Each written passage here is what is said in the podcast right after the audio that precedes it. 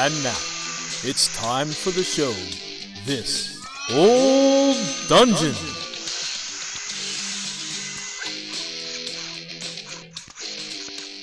Good evening, Dungeoneers. This is Luau Lou with another one shot episode of This Old Dungeon. One shot episodes, you know what that means? That means I have found creators. I have found living human beings with ideas, dreams, and abilities out there making the RPG world great.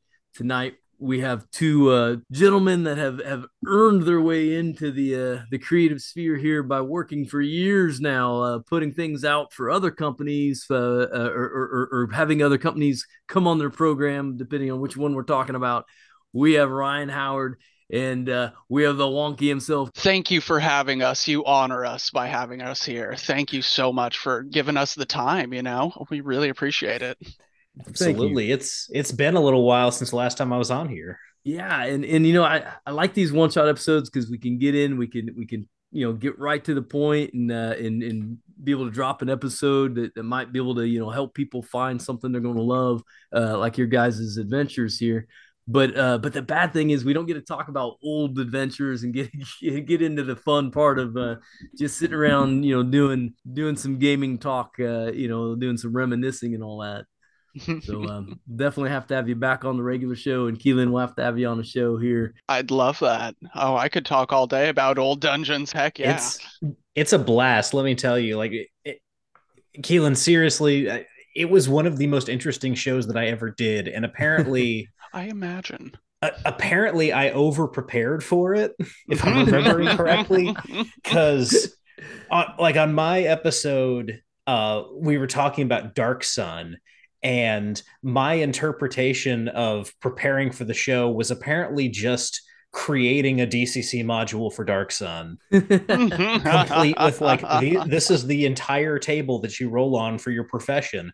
The, here's an entire Thri-kreen class for DCC. Yeah, totally rewritten set, setting uh, for DCC we're like, oh, oh, wow. No, we had some general ideas, but that's awesome. If there's any setting that's worth it, I mean, Dark Sun's right up there. mm-hmm. So, uh, Keelan, do you have a particular uh, old module, old? Uh... Yes. Most definitely. So uh, this harkens back to what really got me into the old school scene is when uh, Goodman Games released the first reprint or whatever combined version of B1 and B2, Keep on the Borderlands and Kaz um, Quasqueton, whatever you want to call it. Yeah. Um, I have probably read those adventures combined over a hundred times. I've oh, wow. studied them so litigiously. It is my greatest inspiration in gaming. I could rerun just different reskins of those two adventures for the rest of my life, be perfectly happy with it, and my players would never know the difference.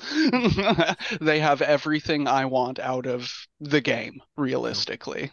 they are a classic for a reason, and that's that's one of them. Is it just kind of provides that nice, you know, you know, full set meal there of everything you want for a game.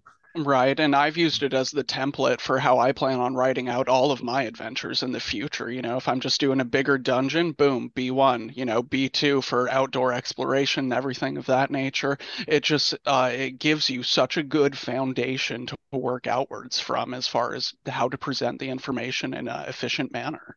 Well, true that. Yeah. So, guys, you've got a, a pretty uh, big uh, undertaking you've you've committed to. You, you you've kind of you know slit the palms and, and did the blood brother thing, and, and you're you're going in and guts and glory, right? Exactly. Yeah. So you nailed it. so th- this is a publishing company, right? Correct. Yes, it is. Okay. And and is there uh, are there any walls to this scope? Is it like just RPG material, or I mean, like what's out there on the table right now as you guys you know venture forth? As of right now, adventure material is pretty much the only thing I'm interested in producing myself. Ryan is doing a little bit of something extra with his Rakes Codex. I'm sure we can talk about that in a little bit here. Um, but as of right now, I don't foresee going outside of not even just uh, probably just adventures and things of that nature, game supplements. Um, I don't see mm-hmm. any rule books in the near future. I don't see a lot of, you know, fan fiction or that kind of thing coming out of us. This is uh when we were talking about it early on, what we really wanted to create more than just a company, more than a cool brand for people to get behind, is this grassroots movement of kind of pushing old school back to the forefront and taking just modern iterations without the preconceived notions and boundaries that have been put upon it over the ages. And so I think the mentality we're kind of coming at it with is dojo of dungeon design. nice. And and one of the biggest things for me, uh, kind of speaking to what uh, Keelan said about the the movement aspect of Guts and Glory, this past year at North Texas, um, was kind of eye opening for me personally. Just walking around and seeing all of these, uh, you know, people who've been carrying this torch of traditional gaming, old school gaming, whatever you want to call it, for so long, um, and, and just kind of seeing the toll that it has taken on them not being able to pass it on to anyone because there hasn't been anyone kind of you know raising their hand from the next generation going yeah we'll take it. We'll, you know we're, we're going to run with the ball now. And so that's what keelan and i are trying to do here is we want to present that opportunity where you know you guys don't have to continuously rely on yourselves to keep this tradition of role playing and and you know role playing in the the way that you were always intended to role play the way that Gygax wanted you to role play. We are keeping we're we're going to keep that alive and we're going to carry it forward for for the next generation and the generation after that. Um and that's kind of what we want to present is yes this is familiar this is traditional but it's also taking on this air of the new and this kind of next wave of traditionalists that is going to uh, keep this keep this ball moving Exactly. Like the game is a beautiful foundation. Those old school games are uh, exactly what I've been looking for all of my life, but I wasn't there during the 80s. I just wasn't born yet. So I really can't continue on that nostalgia factor, but what we can do is continue on the legacy of a kick-ass game system and, you know, all of the the ethos of dungeons that go into that and everything else, you know? yeah. You know, it's amazing as a as an old dude uh, you know, looking at you guys and looking at like you know Ben Barsh and um, oh uh, yeah, I had just terrible names tonight. Kelsey of uh, Shadow Dark, uh, Kelsey mm-hmm. Dionne. Yep. Yes, uh, you know, because I feel like you know, up until recently, I really haven't seen anyone uh, of, of your guys' generation really interested in the old style of play, or at least the the aesthetics that were there as far as character expectations, challenge expectations, um, styles of play that you could you know bring to the table within that. It it, it there became a very vanilla, um, almost a, a, like a grandiose kind of feel to to to fourth edition, fifth edition, and, and so forth. You know, other game systems that are more modern. Um, Absolutely. So it, yeah, it's just fascinating to, to, to see someone in your guys' position kind of take a left turn here and, and, and go back and, and rediscover some of the stuff and, and bring it back and, and, and present it in, in, a, in a newer uh, flourish. Um, Very well spoken. What, when did you guys kind of come to know each other and realize that, oh, you're, you're on this same voyage or, or, or, you know, oriented towards the same star? I mean, what's, how did that happen? North Texas RPG Con does wonders. I swear. Yeah. It was last NTX. Uh, we got met up at the bar, I think, or somewhere around that area, just you know, hanging out in the hall, something like that. And we had a beautiful discussion about our love, a mutual love of Black Powder era fantasy, because that's really, you know, my favorite thing is like the Mountain Men and that kind of thing. I love pirates. He's over there with his Landsknecht and you know everything else in the pike and shot world, and you know, it, it's just an, an abuse beautiful amalgamation of minds because we actually come at this from very different angles at a lot of levels, but it's just mutual destination of what we're trying to do with this hmm. and a rejection of uh, modern fantasy i think is kind of one of the primary baseline foundations of what we build guts and glory out of is we like that old stuff i want my solomon kane i want my conan you know i don't i don't need my avengers style d&d and everything else in the world hmm.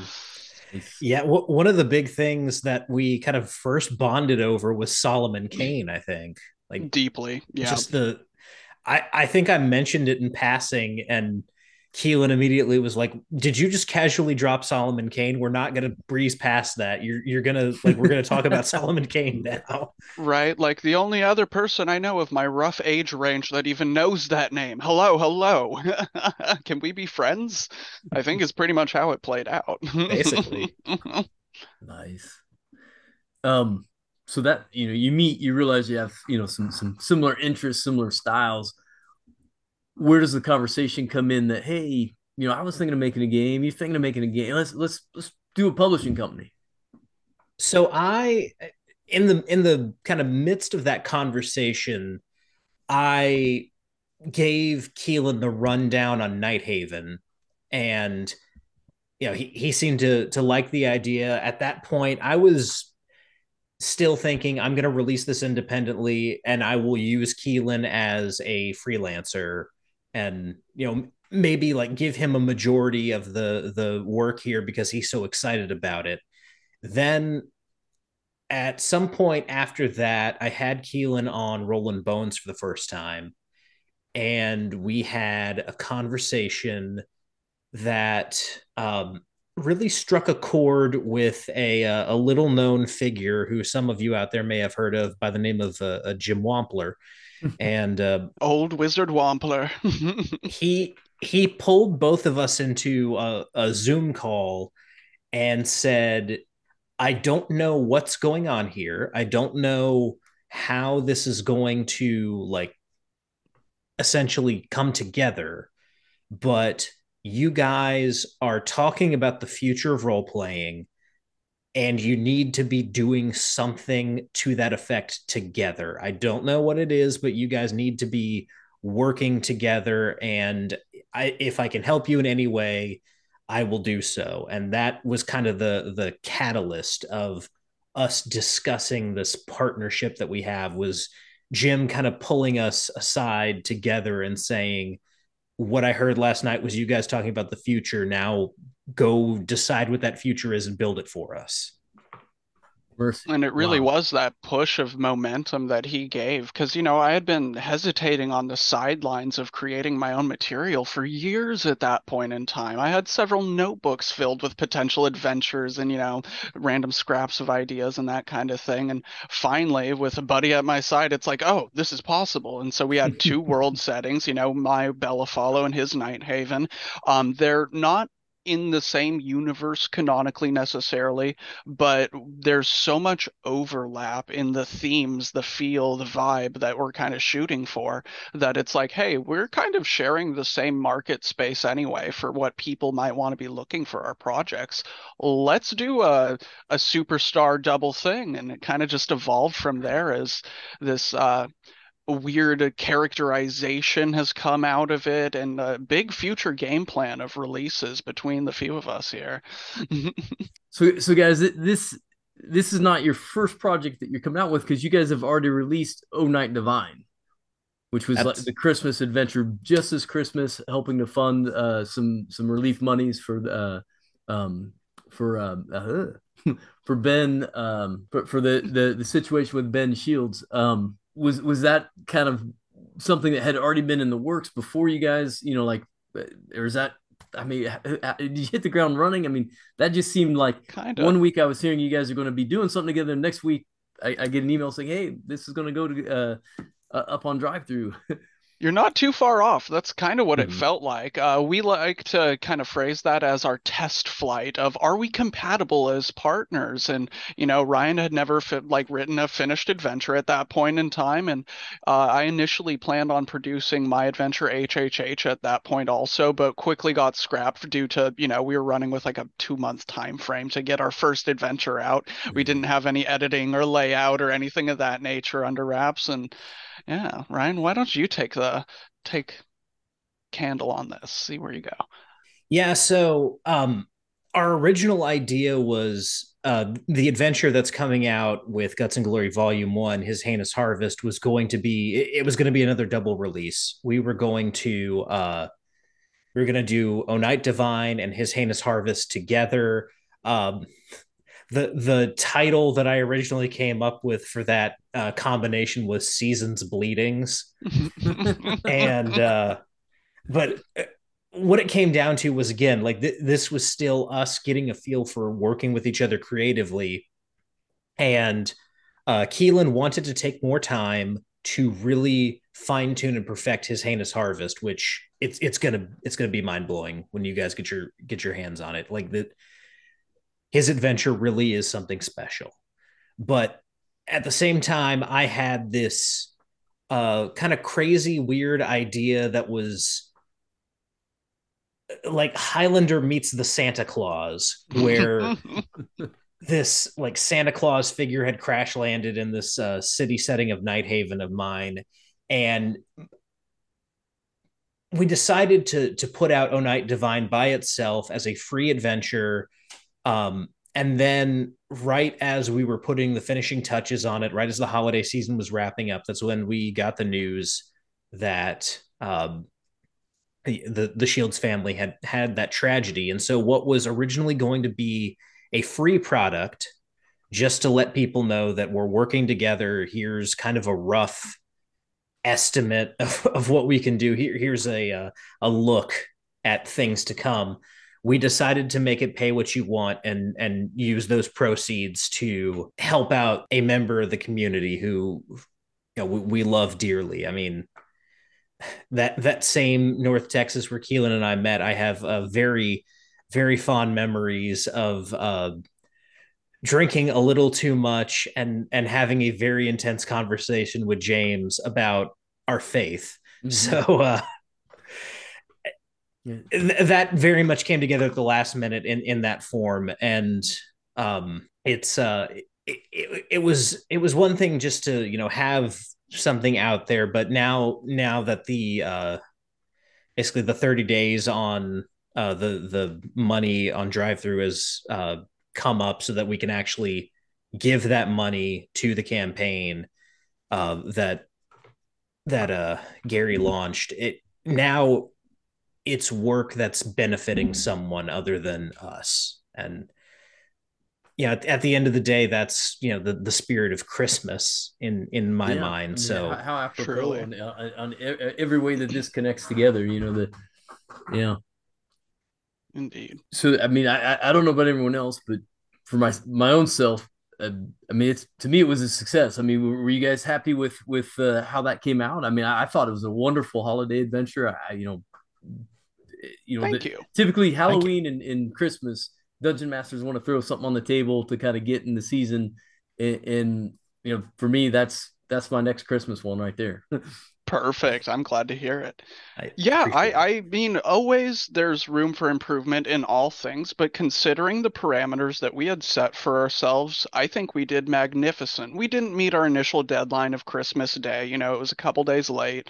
Um, there was a lot of long, stressful nights, but I mean, that's just part of the process. Mm-hmm. So the way I'd like to call it is uh, pleased but not satisfied. Get used to that. I'm sure, you know, as an artist, you probably already have, but but uh, man, I tell you, as a publisher, it's you, everything you send out. You're like, but I could have done it just a little better. Just it never just goes away. it's endless. How does this team work? I mean, you, you both have you know multitude of skills, um, it, but you're also kind of producing your own your own products that are being merged together. How does it? I mean does anybody yeah. have editorial control or is it kind of like no we, we work as a as a partnership and if we don't agree then we just do something different i mean i mean this this is a special thing here. How, how the know. easiest way to think about it, I think, is that we each have complete control over our own properties. Bella follows mine; he doesn't get to touch it without my consent, and vice versa. I don't want to mm-hmm. play around with Nighthaven unless you know he gives me a spot to do so, or something of that nature. Um, with that, I am the primary and I think sole illustrator at this point in time. Though we have gotten some maps from Ian McGarty, kick ass. Um, dude's great. Um, but with that, I am writing and illustrating my own material. He is writing his own material and getting some help with illustrating. Um, and then with O Knight Divine, Ryan performed a real Christmas miracle in that he learned to do layout on the fly in a week. um, with the wrong programs, he was doing it in what was it like Photoshop or something? I was doing it in Canva. yeah. It's oh, geez, Louise. Um, and so with that, Ryan has taken on role of uh, layout as well as he's going to be learning that. So we're trying to keep as much as we can in house. Mm-hmm. Uh, we still need to talk about editing and that kind of a thing because we're not totally settled on someone yet or how we're going to go about that. Um, but yeah, so it's kind of just I like to think about it like we're forming a little band here and like, you know, he he's playing his drums, I'm playing my bass guitar or whatever you want to call it and you know, we're we're just jamming together. So, you know, we're sharing an album in Guts and Glory, but we each have our own individual tracks there on it. nice and we're slowly going to expand each of our world settings with each issue we do, which is hopefully uh, annual installments, kind of shooting for around North Texas timeline. Hmm. Nice. Um, I mean, obviously, being in house, you you you you can kind of you, you're putting in labor versus uh, monetary equity, but at some point there is going to have to be decisions made. You know, prints ordered from the printer, that kind of thing how are you dealing with that as far as budgeting or, or, or coming up with a budget in general? A lot of weekly discussions. Yeah. yeah. a lot of uh, compromising back and forth. Um, I like to take on OODA, the observe, orient, determine, act. And so, you know, if we're going in a wrong direction, quickly reassess as, you know, best possible. And just, we know where we're going as far as an end goal. So it's very easy to readjust and course correct throughout. Yep. Um, yeah. And so with that, you know, uh, he's a lot better with money and techno gizmos and that kind of thing. and so that's that kind of solves itself. You know, I feel like we naturally complement each other in a very yin yang way. In that, you know, I can draw and not do math. and logistically, what it comes down to is I live in a major metropolitan area and uh, Keelan lives on a remote island. So, right. when it comes to shipping and things like that, I, I take on a lot of that because it's it's cheaper for both of us and Keelan has taken on so much just doing not only his artwork but my artwork as well and so a, a, lot of times one of the anxieties that i have about this partnership is am i doing enough to hold up my end? And so I, I, try as best i can to to take on things like that to take on things like layout and to I, I guess my ultimate aspiration is is to become the uh, the Zach Glazer of guts and glory it's a very valuable role for any successful company is to have at least someone that knows what they're doing as far as that kind of a thing. Because, like, you know, I'm a whimsical oddball of a character. I'm off smelling the roses while he's like, Keelan, you know, this is approaching. I'm like, oh, okay.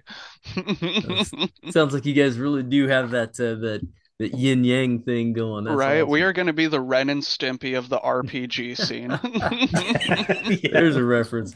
like it. Um, one one of the big decisions you guys have already made is is you've you've decided to uh, make this product compatible with your favorite D20 system. Now, um, a lot of people will tell you, "Oh no, you, you want to be in the OSE camp or you want to be in the DCC camp. Uh, you know, you're going to alienate some purchases or some avenues for advertising." And um, but then there's many very successful people that are exactly where you guys are and saying, "No, I make a product that can be used across a multitude of games because it, it sticks with that that same DNA that that it all came from to begin with." Um, how did you come to that decision? And are you both 100% in?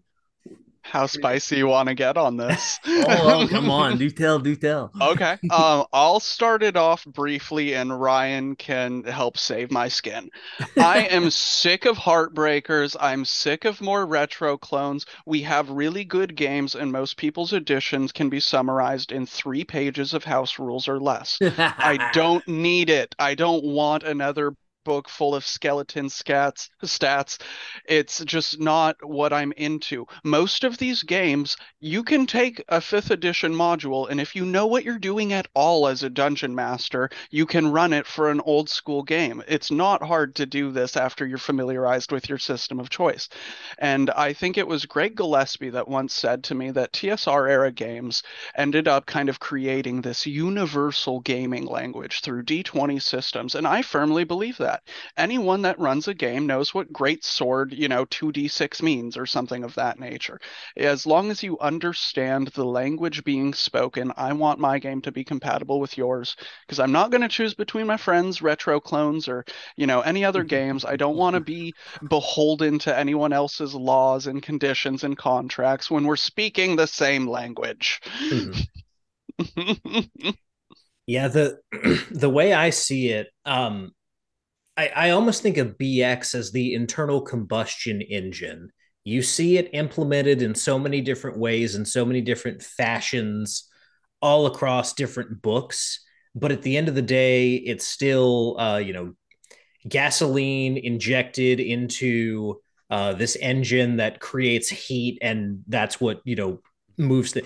I'm not an engineer, so my explanation of the internal combustion engine is uh, it's the same strokes, just different. Yes, yeah, I, I get what yeah, you're saying. It is, but at this point, saying I'm only going to design for Shadow Dark or I'm only going to design for Dungeon Crawl Classics or only for OSE, it's like I'm going to make uh, a a car. Uh, you know, I, am going to make this uh, cup holder that's only works in Toyotas. You can't use it in a Ford or it's just not going to work.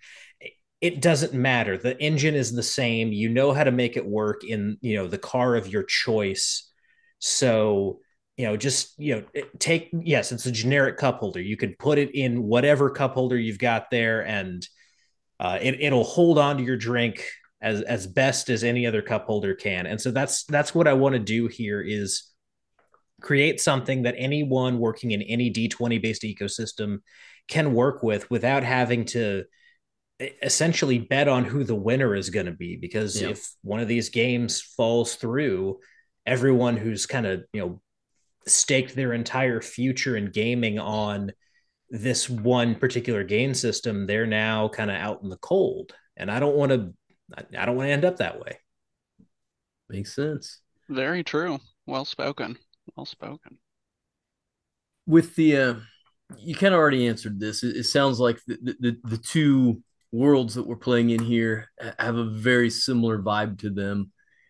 Is there any difference that you've talked about in layout that you're going to do between the pages that are uh, Bellafallo and the pages that are Nighthaven? Yeah. Um, so beyond the basics of probably using different fonts and, you know, very superficial things of that nature, um, we are going for a very heavily illustrated book with nice border artwork and that kind of thing and repeated motifs and themes. And uh, the reality is that as we're both making dark fantasy. There's no doubt about that. But the vibe of Bellafallo and Nighthaven are substantially different. I, I like to think of my world setting as much more mutant hillbillies and cannibals, whilst Nighthaven is uh, much more like a maybe vampires and powdered wigs kind of a thing in, in a lot of points. Hmm. yeah, it, it's very much uh, like 17th century film noir is, is kind of the best way to put it. Hmm. Right. Well, I'm over here playing Davy Crockett.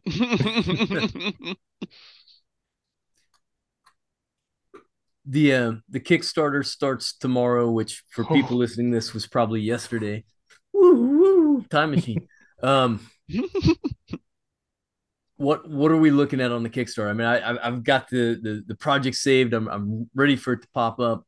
But um, when it does, what like we got an adventure on the one hand, I know for sure the the the uh, his heinous harvest, mm-hmm. and then the corpse walk. From what I've heard you guys talk, it sounds like it's an adventure plus a little bit of like setting material. Is that yeah. accurate? Yes. Um, corpse walk is the adventure that goes along with it. Uh, it's something that Keelan alluded to early on in the conversation. I am framing all of Nighthaven within this kind of in universe book called the Rake's Codex. And the Rake's Codex is it's almost like uh, for anyone out there who's played the Sly Cooper games, it's like the Thievius Raccoonus. It's like the uh, the Assassin's Codex from uh, Assassin's Creed. It's basically compiled knowledge about everything you need to know about Nighthaven. Uh, that's been taken on by several different authors who all use this uh, this pseudonym of the Rake. And so you're you're going to be reading about particular uh, districts of Nighthaven, which for this particular edition is going to be the Gate District. You'll be reading about certain factions, which again for this uh, release will be the Guard, and you'll learn a little bit about the city, the history of it, and then there's also going to be an adventure that incorporates all of the knowledge that has been passed on to you uh, in, in, the setting material about this particular uh, district and, and faction. So in this case, Corpse Walk is set in the Gate District. It involves uh, a what's normally a duty of the city guard to hunt down a creature of an undead nature. However, the city guard is not doing their job in in this particular instance, and so it's uh, it's on the players one to actually take care of this creature, and two to find out why the guard aren't doing what they're supposed to be doing. Like that, it's a devious, you know, hidden plot within the adventure. I like this. Mm-hmm. Now, I'm uh, excited. Uh, but I'm sorry. Oh, sorry. I just said I'm excited for his oh, okay. adventure coming up. um, Bellafallo, it, it, it, to me, I mean, I know it's an, I know that the, his heinous harvest is an adventure. Yes, but Bellafallo sounds to me like sort of a setting, if not just like, like a, a brand or or, or thematic uh, stamp upon certain adventures. Yes, you are very, very correct in all things you just oh, said. Okay. So it is my world setting. I've been developing it for about 10 years or so officially, for a good long while. Um, but it's kind of a conglomeration of my dream world that I have because I'm a very, very vivid dreamer. I have been ever since I was a little kid. And oftentimes it takes me to these crazy dystopian, weird landscapes and all kinds of crazy stuff happens. Um, and so I was trying to figure out for the longest time what to do with this. And then I was was like, wait, I love fantasy. Let's just compile it into a world setting. And it took a lot more work to get all the pieces moving together in tandem, but I have a very well fleshed out setting at this point in time. And so, with my adventures, His Heinous Harvest being the start, um, I'm going to basically go region to region over my years and slowly throughout my life expand and flesh out Bellafallo into everything it can be. So, I mean, is it kind of going on? I mean, we talked about um, you know b2 being you know one of your favorite adventures of old time mm-hmm. um, is it kind of like that where you know Mystara as a setting world that that the you know all the basic d&d was set in wasn't really a thing at first it was just like you got this little glimpse of it here in this adventure yes. you got that little glimpse in the next adventure and finally they kind of pulled back the camera and said okay here's the world and this is how it all is interacting I couldn't have stated it better. Yes, exactly so. That is exactly what I'm doing. So I'm starting in what I'm calling the South Heartland Sea. It is uh, this very lowly inhabited region, and m- the majority of Bellafallo is themed after my homeland of Southeast Alaska. You know, I'm very into temperate rainforest and that kind of thing, big mountains and, you know, that kind of stuff. Um, and so with this adventure, the entire concept is you are starting peasants, you get hired by a sketchy wizard to go retrieve his stolen dragon egg, but you're not getting a lift there. This kind of invokes that uncaring spirit of the westward expanse and the Oregon Trail. You got to go hex crawl like 200 miles to go to this isolated religious colony that no one really knows about from an enemy nation and uh, go retrieve this egg. And upon reaching there, you realize like this town's in shambles, half of it's been burned down, and it's very inspired by a lot of really dark material material. I'm talking like the Manson family, and I'm talking Texas Chainsaw Massacre, all kinds of really nasty stuff.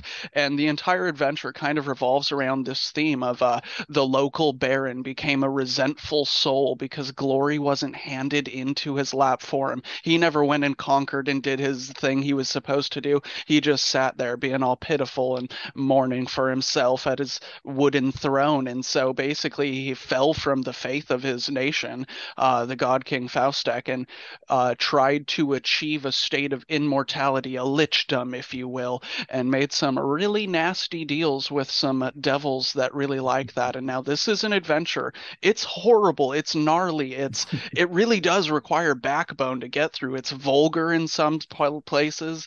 It's like I'm calling it the gnarliest adventure of the year. And so it takes real heroes to come and confront a real objective evil. And everything in here is based on my own experiences in the world. A lot of this is, you know, me getting over my own fears, my own uh, resentments towards life and all these kind of things. And by incorporating it into a shared mythology around the game table, I can empower real adventurers to come and slay these demons. and so uh, his heinous harvest is a, I think altogether the the core adventure is about 40 room of a dungeon crawl goes through a manse and then the buried lair below. Uh, we have the colony of Dripwater, which is a fleshed out village, and then on top of that, I have an additional side dungeon with Dripwater Abbey and then a uh, I added in a kind of role play investigation demon cleansing uh, side quest with Son of a Witch. and uh, all of this is hard R 18 plus rated. It is a graphic. I'm holding nothing back because I think uh, sometimes to see the light best, you got to go through a dark place. And it's not just good to have something to go towards, but something to run away from. And I think it's important in the fantasy genre to have real evils. You know, there's a lot of ambiguity about villains going on these days. That's not this. This is a very evil. orcs. yeah, exactly. No, no, no. This is a a cult that will do horrible things to you in the streets. You know, it is a wild ride. Sorry for rambling there. Oh Get no, me no, all excited. great, uh, captivating. Uh, what I wish is I wish we had a video podcast where you could share some of the illustrations because I'll tell you, I mean, um, not only are some of the villains that you've shown illustrations of uh, just fantastic, but the um, the map for this with the with the Mm. the manor in the center. Mhm, You like Uh, that? I don't know when you leaked that. I want to say that I saw that maybe maybe as early as like September, October. When, when was that done? Because that Uh, I had it finished a while ago. I don't know if I showed it I- I publicly it until on like this Facebook, I last swear week. to you, and I looked at it. I didn't know what it was from or what it was, but it it like you're there. I mean, you don't you you Thank you, you. don't have to put a word on the page. You look at that map and you're like, oh man, Mhm. this this place is foreboding looking. I appreciate so well it. done, so well detailed uh, for being that that three quarter perspective. Um, I, Yeah. I, I I I don't know. I'm I'm a big fan of maps. Thank you. Thank And you. for that alone, I mean, if, if that was the only thing that was, you know, part of this project, uh, yeah, I'm, I'm in, man. I really Uh, appreciate it. A funny thing about those maps, actually, because I have the interior presented and then I have the kind of overland area, like you were just talking about, is uh, that's actually a fantasy reimagining of my childhood home. Oh, That is really? the house I grew up in on top of the hill. And yeah, kind of, I, I talked with my parents about it. It's not some weird angsty thing or anything of that nature. It's just write what you know, you know? When I was a Mhm. little kid, I was a very scared little boy, and I came up with all these kooky nightmares that were happening around that place. So a lot of this adventure is a callback to childhood. Nice. Not not in the horror part of it, but you know what I mean. Don't get me wrong, I had a good life. I'm- Cannibal that's not- uh, my uncle. Right. Um, my dad kept a lot of people in the basement. Now, what, Everybody's got to have a hobby. Right. one of the, one of the things I, I don't want to let this pass us by. One of the things that um, that Keelan and I had to discuss when we were forming this partnership was creative freedom, and I, I I think it's safe to say that Keelan's biggest hesitation in partnering with anyone was is would he be able to say what he wanted to say with his adventures, and I have to say that having seen all of um, his heinous harvest at this point, yes it's dark. It's it's edgy. It's it's uh gruesome and brutal in places but the thing about the way that keelan approaches that brutality is it's pointed it's poignant. You're saying it's like the bible. Yes. It, I want to make people afraid of demons. Mm-hmm. That's kind of the truth of it. it it really is. Uh, you see so much stuff that's edgy for its own sake out there right now, just because mm-hmm. I guess people get a kick out of it. But what what you've done masterfully, Keelan, is present evil in its kind of worst, darkest form, and also portrayed it as something to be conquered and something to be overcome and, and risen above which as long as like that's your goal you you can put whatever you want in a book and I'll, I'll be for it because at that point you're not reveling in the grotesque and the macabre and the the horrific. You are encouraging people to push beyond that ugliness and find something better at the end of the tunnel you melt my soul with that. Thank you. Genuinely, Ryan. I appreciate that. That is that is the goal. Thank you. Kind so, of almost blushing. inside baseball folks, I, I, I preempted the the program making sure this was going to be okay to ask because it just it it, it would be a weird situation for me to be in. I, I am an art junkie when it comes to books. I love buying art for them, but um, it, it's a dangerous thing as a publisher to, to get too art heavy and, and have all your your money invested in that and then not ever recoup it uh, you know as a small publisher. It's just, it can be a, a very dangerous thing um, which is why a lot of people just use stock art or whatever. So here um, you know ryan's sitting here partnered uh, with keelan. You know it's like you know he's been given the keys to the the candy cabinet here. Um, how do you balance that? How do you be like, you know, how do you refrain from being like, oh, you know, Keelan, I want this and this and this and that. And uh, are there any restraints at all, or how are you working that out? So, uh, from my point of view, the the biggest thing for me is, and, and we actually had to discover this as part of our partnership. At the end of the day, I am not yet a professional creator. I have a day job. Um, so I can do a lot of things in my free time for free to, to get this project off the ground. Art is Keelan's job. That is how Keelan provides for his family. And so one of the things that we had to discuss and kind of grapple with each other on was making sure that I am not making demands of him that will take away from his ability to provide for his family. Mm.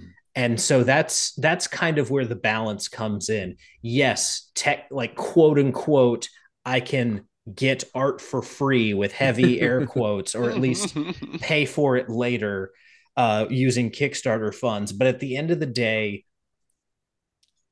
he's got to provide for his family doing the the trade that he is pursuing. And so i have to respect that. And that's kind of where that that balance has to come in. And and that was a a hard lesson for me to learn because it was it, it was one of the few times where i felt like i had tripped over a boundary that i had forgotten was there or didn't know was there. And so that's something that i've had to be mindful of as we pursue this. So it sounds like have you guys talked to it, it let me rephrase this. It sounds like you guys may have talked about doing like a back end thing where like you know he provides the art and then out of the kickstarter so much is paid back for the the art for your portion. Is, is that kind of did i read that right? Something of that nature. Yeah that, that's um, really nice. And, i mean you know there's a lot of people out there that'll approach artists and be like hey do this art for me and then when i get the money i'll pay you. And and, and, you know it could be a big gamble but with you both kind of you know putting your irons in the fire together i mean at least at least you you know both know honestly you know what what money came in and and, and how to break it up in a, in a fair fashion and all that. Mm-hmm. that's pretty cool Hmm. You know, and that was something I had to be very vigilant of early on is, you know, a lot of people would love to just be teamed up with an artist because, you know, it keys to the candy shop as you said it is a very easy thing to underestimate the amount of time and effort that goes into the creation of even just a simple piece sometimes um, but with that ryan has been incredibly respectful throughout this. He's never stepped on toes. There was a, a mutual moment of realization. It was around christmas time where i kind of sat down and was like wait a minute. My own pet project of Bellafallo that I'm not going to be making any money on anytime soon that's taking up a lot of time and that's what I use for drawing is that amount of time and I could be doing commissions. I I just financially can't handle to unpaid projects. Let's come up with a good solution together and figure out a way to navigate this. Because the reality is, I've been looking for a, a, partner, for lack of a better terms, for a long time, kind of not really searching around, but someone I could grow with. I've always loved the idea of being in a band, if that makes sense. Mm-hmm. Um, and with that, I've been looking for the right people, not just anyone. And I wouldn't be willing to do this if I didn't see Nighthaven being something that could be viable in the market. I think it's a really interesting setting. He's put in his due diligence to learn the system and really think a lot of this through. And so, with that, I am kind of, uh, in a sense, where, where we're banking on this together is, you know, um, I, I'm ready to be out a little bit of money, and that's fine because I believe in the end goal of where we're going with this. This is uh, we're playing a long game here. The one module we're producing right now is exciting. Nothing excites me more. We've been waiting for this for months, but I'm also like on a 10 year plan realistically. Mm-hmm. and so with that, it's just kind of navigating and a I think honesty in communication and directness has gone a long way in building our relationship with how are we even going to do this? Because like he knows I'm broke. That's just the reality. I'm not trying to sugarcoat that. You got that I when just made artist, it to the point. Right? right, exactly. Yeah. I finally have a little bit of a credibility to my collar, but uh, I still have no money in my pocket. So we're gonna have to figure it out. Let's just be realistic. But we have two long-term projects that I want to see thrive, and so between me and the muses, I'll make it so. And I'm I'm ready to load up these books with artwork. I know you were talking about an art budget. I'm not worried about that. I have a time budget. That's the mm-hmm. hard thing. Is there's nothing I'd rather do than have an extra 20 hours in each day to draw this. Um, you know, I've been a machine this last week. I'm going on like four hours of sleep every day and then just up to the grind, you know, getting my good workouts and runs in and all that kind of stuff and back to it. It is this Sisyphus cycle, but it's what I live for. This is what I've wanted throughout my entire life. And so, as much as I do need to get paid, this isn't about money, not in the slightest. One of the things I've loved about hearing you guys talk on other programs in, in here tonight is I mean you guys have that like really um uh, like like the bond of, of, partnership that that needs to exist for for something to work where you guys are you, each other's cheerleader. You know it's not like oh and he's doing this he'll tell you about that. You know you, you're both you know waist deep in each other's project you know cheering it on talking about all the good things about how excited you are to to have these these two uh, properties kind of you know come out of the bullpen together. Um, that's just amazing. That's just awesome.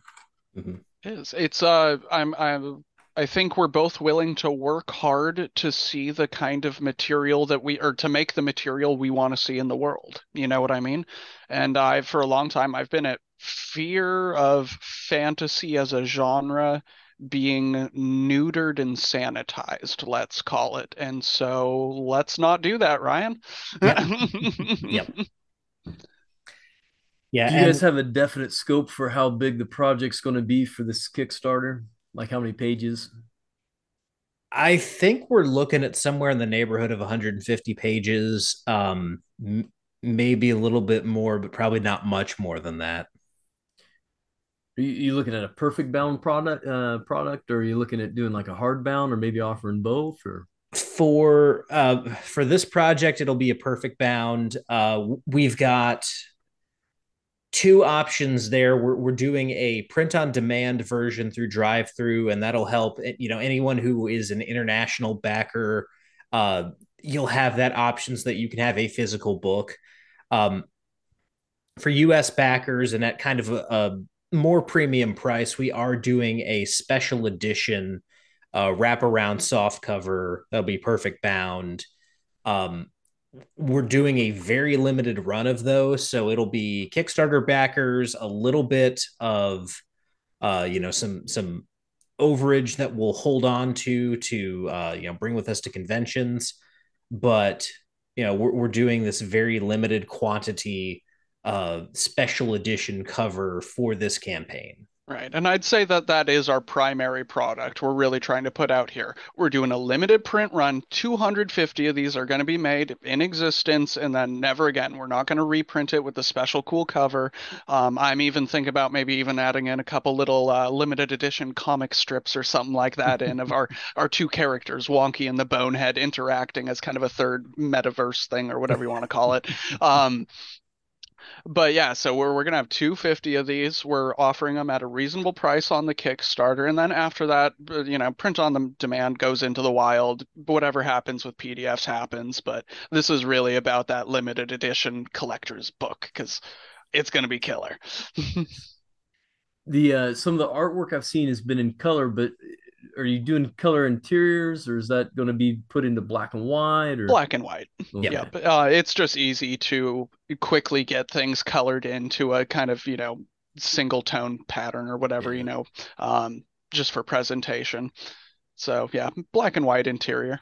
Hopefully lots of grayscale along with it. Lots of ink swirls and splotches and that kind of thing. How uh how are you uh, planning to present the two adventures? Is it just going to be kind of like a chapter setup, or do you got any interesting ideas for how you, you know, like some people do the thing where you flip the book over and turn it upside down, and now you're reading the other story or whatever? I mean, eh, any that's in the future. Oh yeah, we, we thought about doing that. the The only the only issue that I that kind of comes up with with the the flip style is anyone who buys that PDF will then have to contend with uh, you know, how do I turn this thing around now? Yeah, I, I got into a project, uh, the the uh, Lost Citadel project, where mm, the so physical good. version was multiple books. Uh, so then it was it was like making a whole nother book when it came to the PDF because I had to repurpose everything and readjust everything and lay it out. So I can I can feel you on that. That, that would be a nightmare to do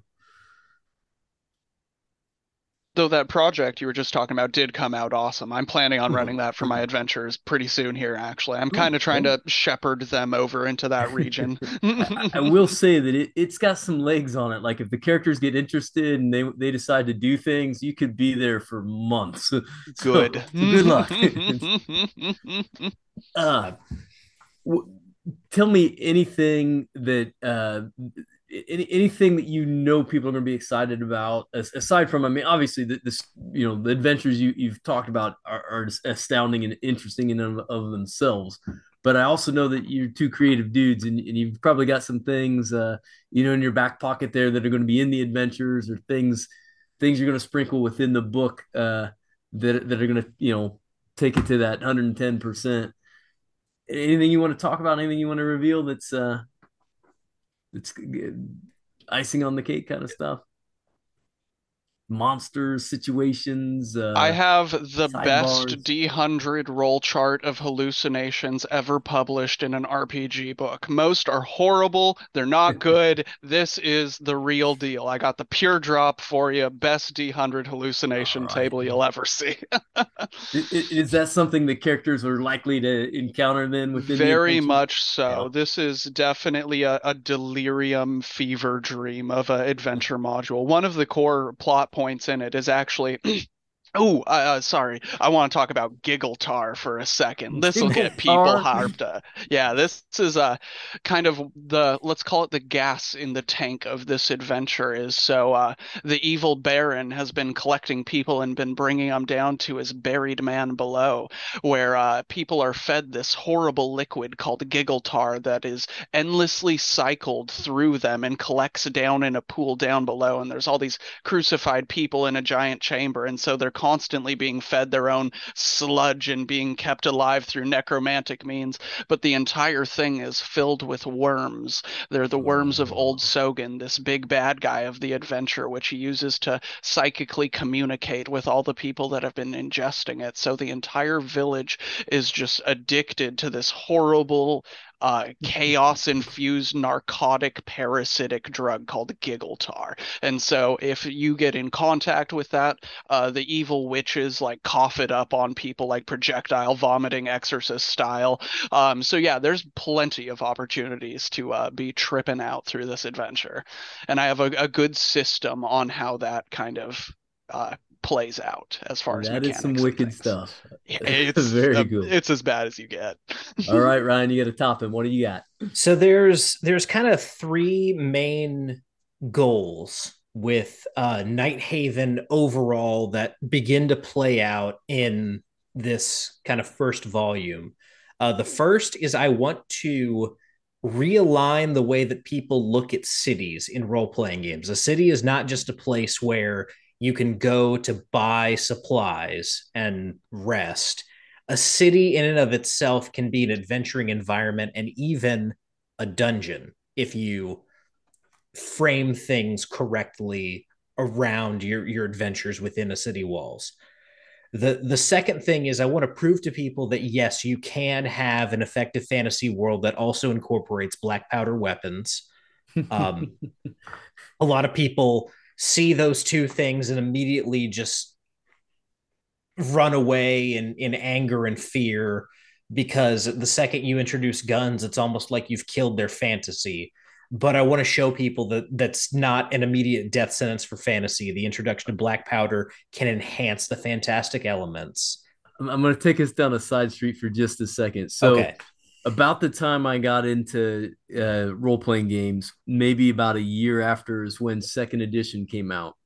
And in the second edition handbook, among the just your common weapons, and I'm probably going to butcher the name, uh, but there was a weapon called an arquebus, uh, or acubus, or arquebus. Mhm. What is it? an arquebus Arquebus. Okay. Anyhow, black powder weapon, right? Is horrible stats. Like, I mean, you would never pick this weapon because it was like I can't remember, like five rounds to reload it, and it Yeah. had like a chance to go off and hurt you and all this jazz. it was only like D10, you know. But uh, oh my goodness, there was nothing more divisive um, amongst the people I played with than that. You know, it, it'd always be you can have any any weapon you want except for the arquebus. We're not having an arquebus in my effing fantasy game. You know, it's like whatever. But uh, but you're right. I mean, it, you know, th- there's such a, a great space there. Uh, you know, in, in my own mind, and I know that you know there's some um, there's some contention with uh, you know the whole genocide and this and that. But like the the era of the conquistadors and the idea of roaming Yeah. around in this heavy armor through the jungle with your powder weapons, uh, that's fascinating to me. Same. It is a one of my favorite periods in history to learn about. Yeah, and you can even you, you can see entire wars being fought that way when you look at something like uh, the English Civil War or any of the wars going on kind of in the pre-Westphalian Europe uh, era. Basically, the the entire Holy Roman Empire versus the Protestants that you see play out in Europe in the 17th century is this fusion of heavy armor and melee weapons with early black powder that's being deployed at a battlefield level. So there, there's lots of room to play with still having your heavy armor and your swords and your uh, your pole arms, but also having muskets and pistols and things like that. But the Um, uh, within the portrayal of, of uh, Nighthaven, do you cheat the musket and make it a little more friendly to use, or do you, or are you real like staunch and oh no, you know it does have a, you know chances to misfire and it takes a while to load, and uh, wh- where did you wind up landing on that? So it it is um it's a weapon that can be very beneficial to you. It you know it does damage, um, but it it does have a long reload time, and uh, there there is a chance of misfire. I created a whole misfire table. I also w- one of the things that I wanted to do with my black powder rules was kind of add in some consequences for if you're firing this thing in an enclosed space. and because I ran an adventure at last What, huh? What? I, I ran an adventure last year's North Texas and I hadn't developed these rules yet uh, for black powder. And the adventure was in a sewer. And Ooh. someone fired off a musket and like basically nothing happened uh, as far as consequences of firing a musket in a sewer. And the players were like, shouldn't everyone be deafened now by me firing a musket within five feet of them in this little uh, stone chamber? And so I was like, you know what? You you have a point. Uh, and so I it took a lot of uh, I, I made a lot of effort to make that make sense and and Mhm. make it so it's not punitive, but it, it very much like makes sense within the rules of yeah, you, you might have to make a save if someone fires this thing in an enclosed space right next to your ear. in Corpse Walk specifically, um, is can you can you tell us any details about how black powder weapons affect the undead? So it, I, I kind of use like zombie rules when it comes to the undead. You you have to like take out their brain uh, to to keep them from coming back. They don't. It, black powder doesn't have a direct effect on the undead it, the way that like you know holy water or something like that Mhm. would. Um, however, there there is going to be an aspect of there's a lot of flying creatures that you have to deal with in corpse walk. Um, Interesting. so black powder and muskets will definitely uh, be an advantage in dealing with with something that flies. All right. Um, The, starts Tuesday the twenty seventh. Lou, there there is there's one more thing I wanted to Yes, to yes. m- mention about um, Nighthaven in general, and and this is for everyone out there who is a a fan of dragons. One of the key tenets of Nighthaven is I wanted to make dragons cool. I wanted to make them different, and I wanted to make them terrifying the seeds of what I am doing with dragons are planted in this adventure. And those of you who like your dragons, I think you're going to like what I'm working on.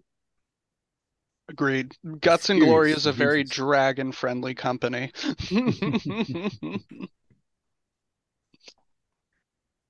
So you guys are launching Tuesday the twenty seventh. How long of a campaign did you decide on? Uh, we are looking at 30 days at this point, I believe. Okay. Yeah, we're gonna go the full 30. We did have some talk about scrunching it down to about 21, but after reevaluation, we'll, we're just gonna go the full 30.